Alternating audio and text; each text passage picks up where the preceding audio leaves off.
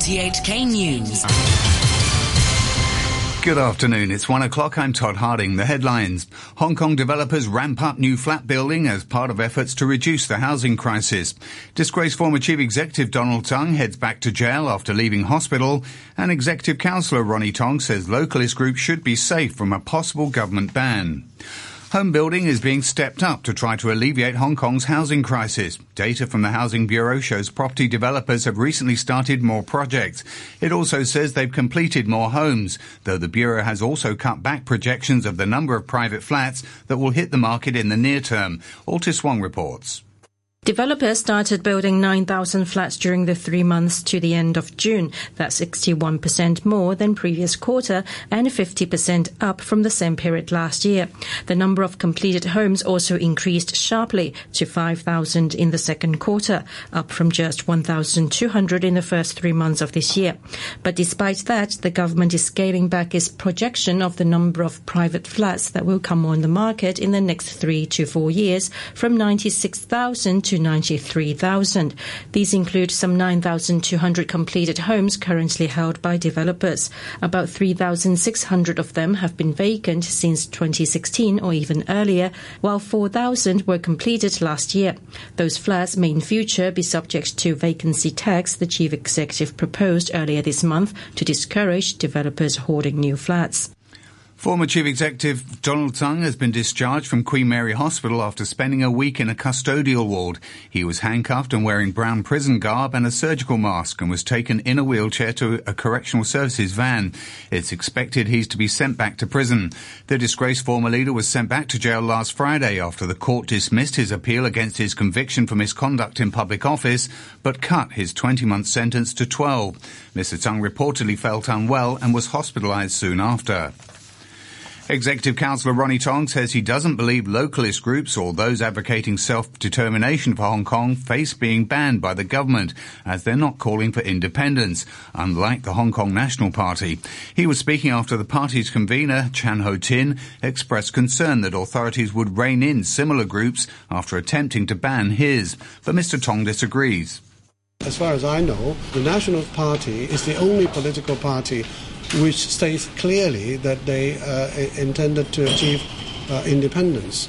At the moment, I see no other political party has this particular manifesto. A high-profile English tutor and a former marking assistant have been granted bail after appearing in West Kowloon Court, accused of leaking exam papers. Chris Lau, who's 43, and 19-year-old Seraph Wong each face one count of accessing a computer with dishonest intent and conspiracy for an agent to accept an advantage. Mr. Wong's lawyer requested an adjournment to discuss with his client how to plead. The next hearing is September the 21st.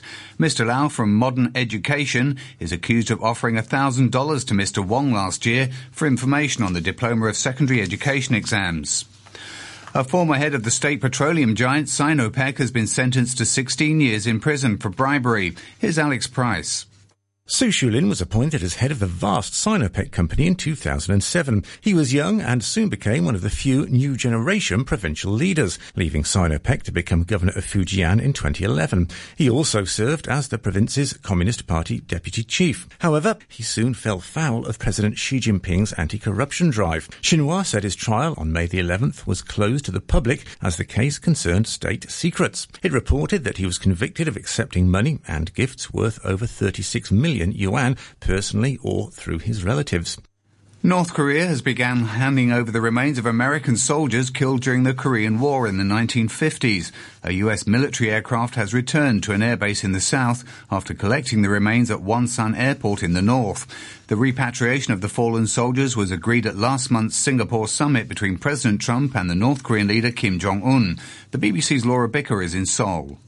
These are thought to be the remains of US soldiers killed in action during the Korean War between 1950 and 1953. Now, there are around over 5,000 US soldiers unaccounted for in North Korea, thought to have been killed in action. Some of those remains have been repatriated over the years, but obviously as heightened tensions grew, it became difficult for any kind of process such as this to take place. But this is is the first step since certainly since Singapore that we've seen that perhaps President Trump's summit with Kim Jong Un is yielding results.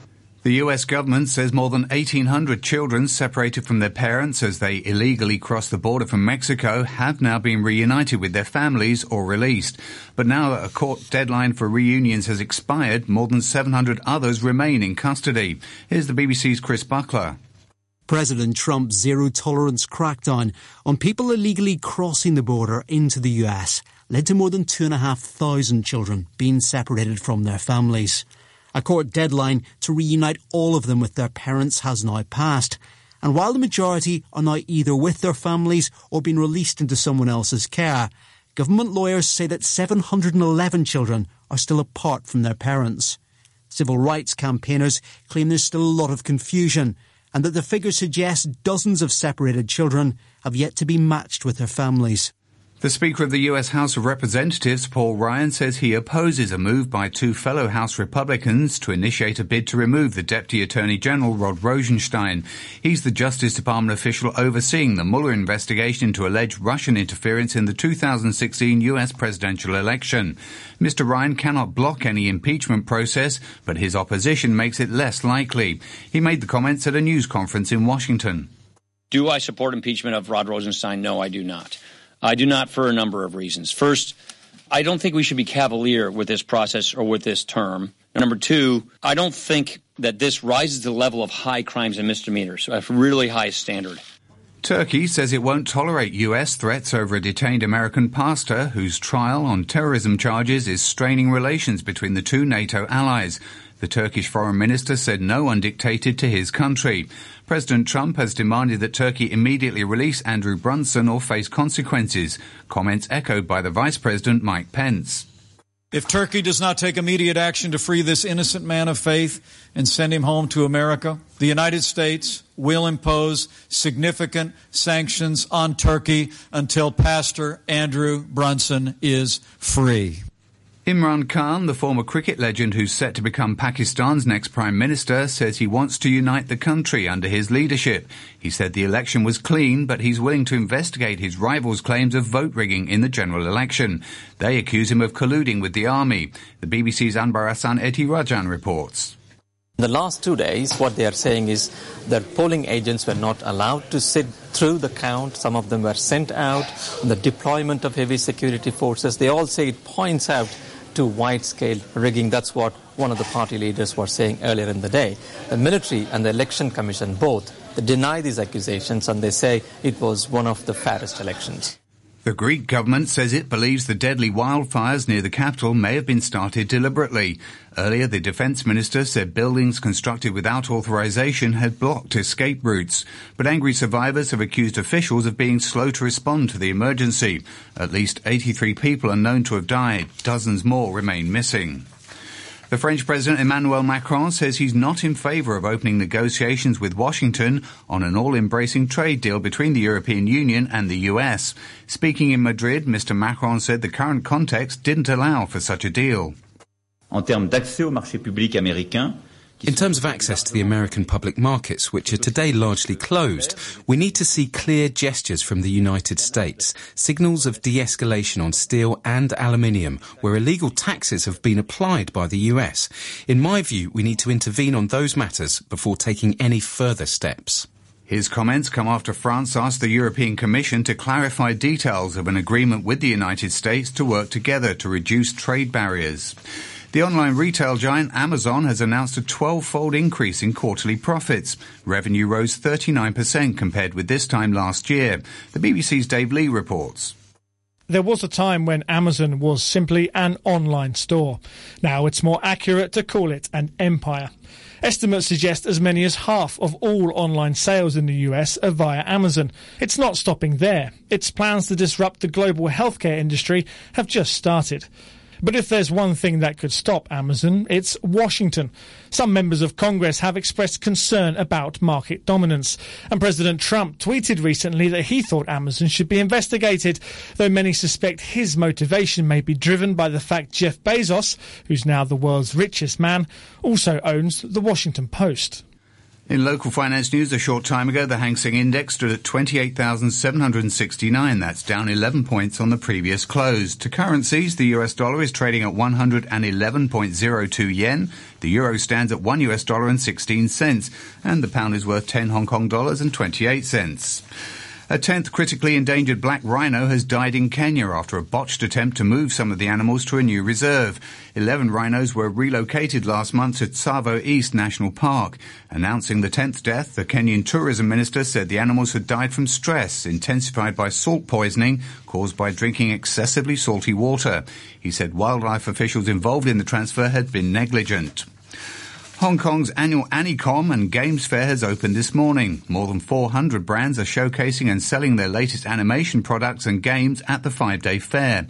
For the first time, the organizer issued non-transferable tickets days before the fair, allowing 400 die-hard fans to be the first to enter the event. The new arrangement aims to prevent chaos at the opening, where the keenest participants used to line up overnight to get limited edition products. Ian Wu, a 17-year-old student, says he was thrilled to get two limited edition octopus cards with his favourite anime characters printed on them for 600 Hong Kong dollars.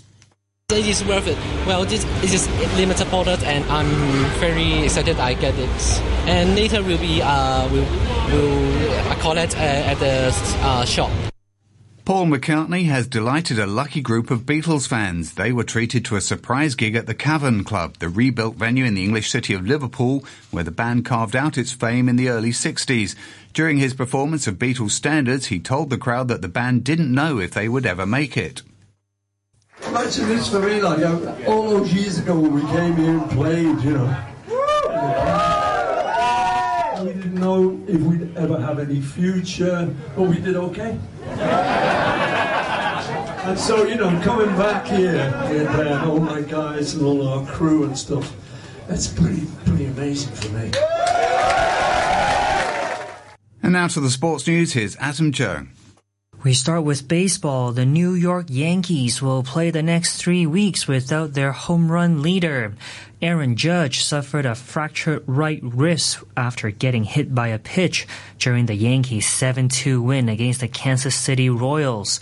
Judge left the game after taking a 93-mile-per-hour fastball from Jacob Junis in the first inning. Earlier, the Yankees put pressure on the league-leading Boston Red Sox by acquiring all-star pitcher J.A. Happ from the Toronto Blue Jays. The Yankees traded two prospects to secure the left-hander who has won 10 of his 20 starts for the Blue Jays this season. The Yankees trailed the Red Sox by 4.5 games in the American League East.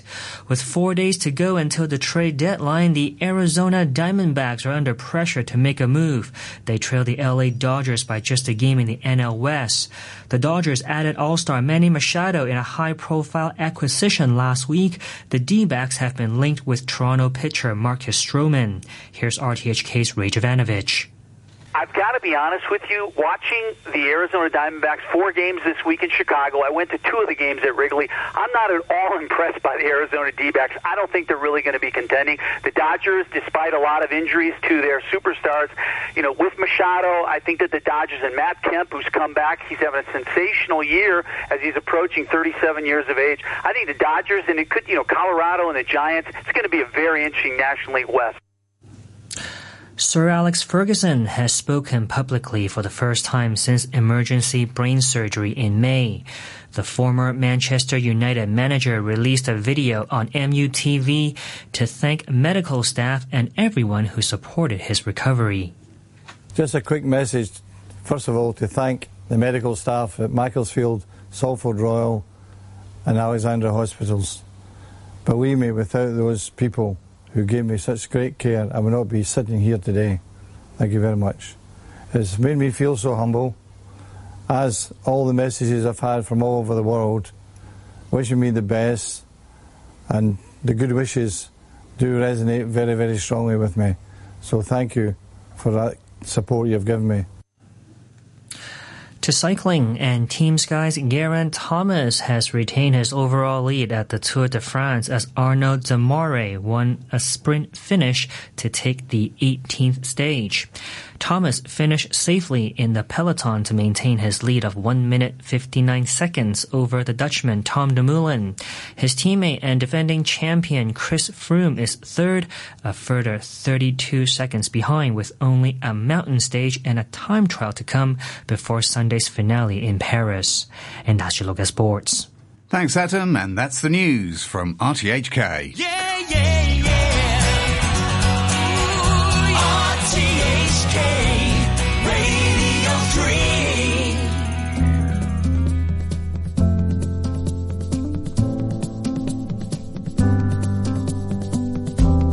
Must have been a year since I was thrown across an ocean far from home. Now life is making no sense. We're riding in between the highs and lows. Ooh, when I wake in the morning,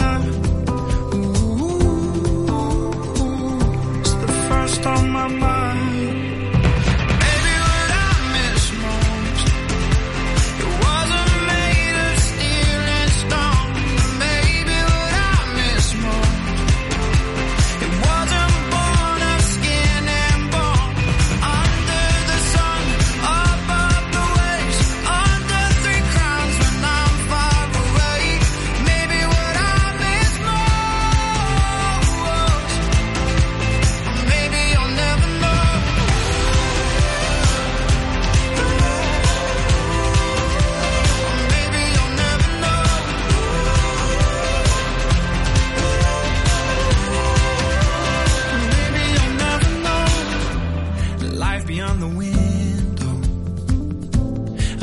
Of the way that blackbird flies, free among the people.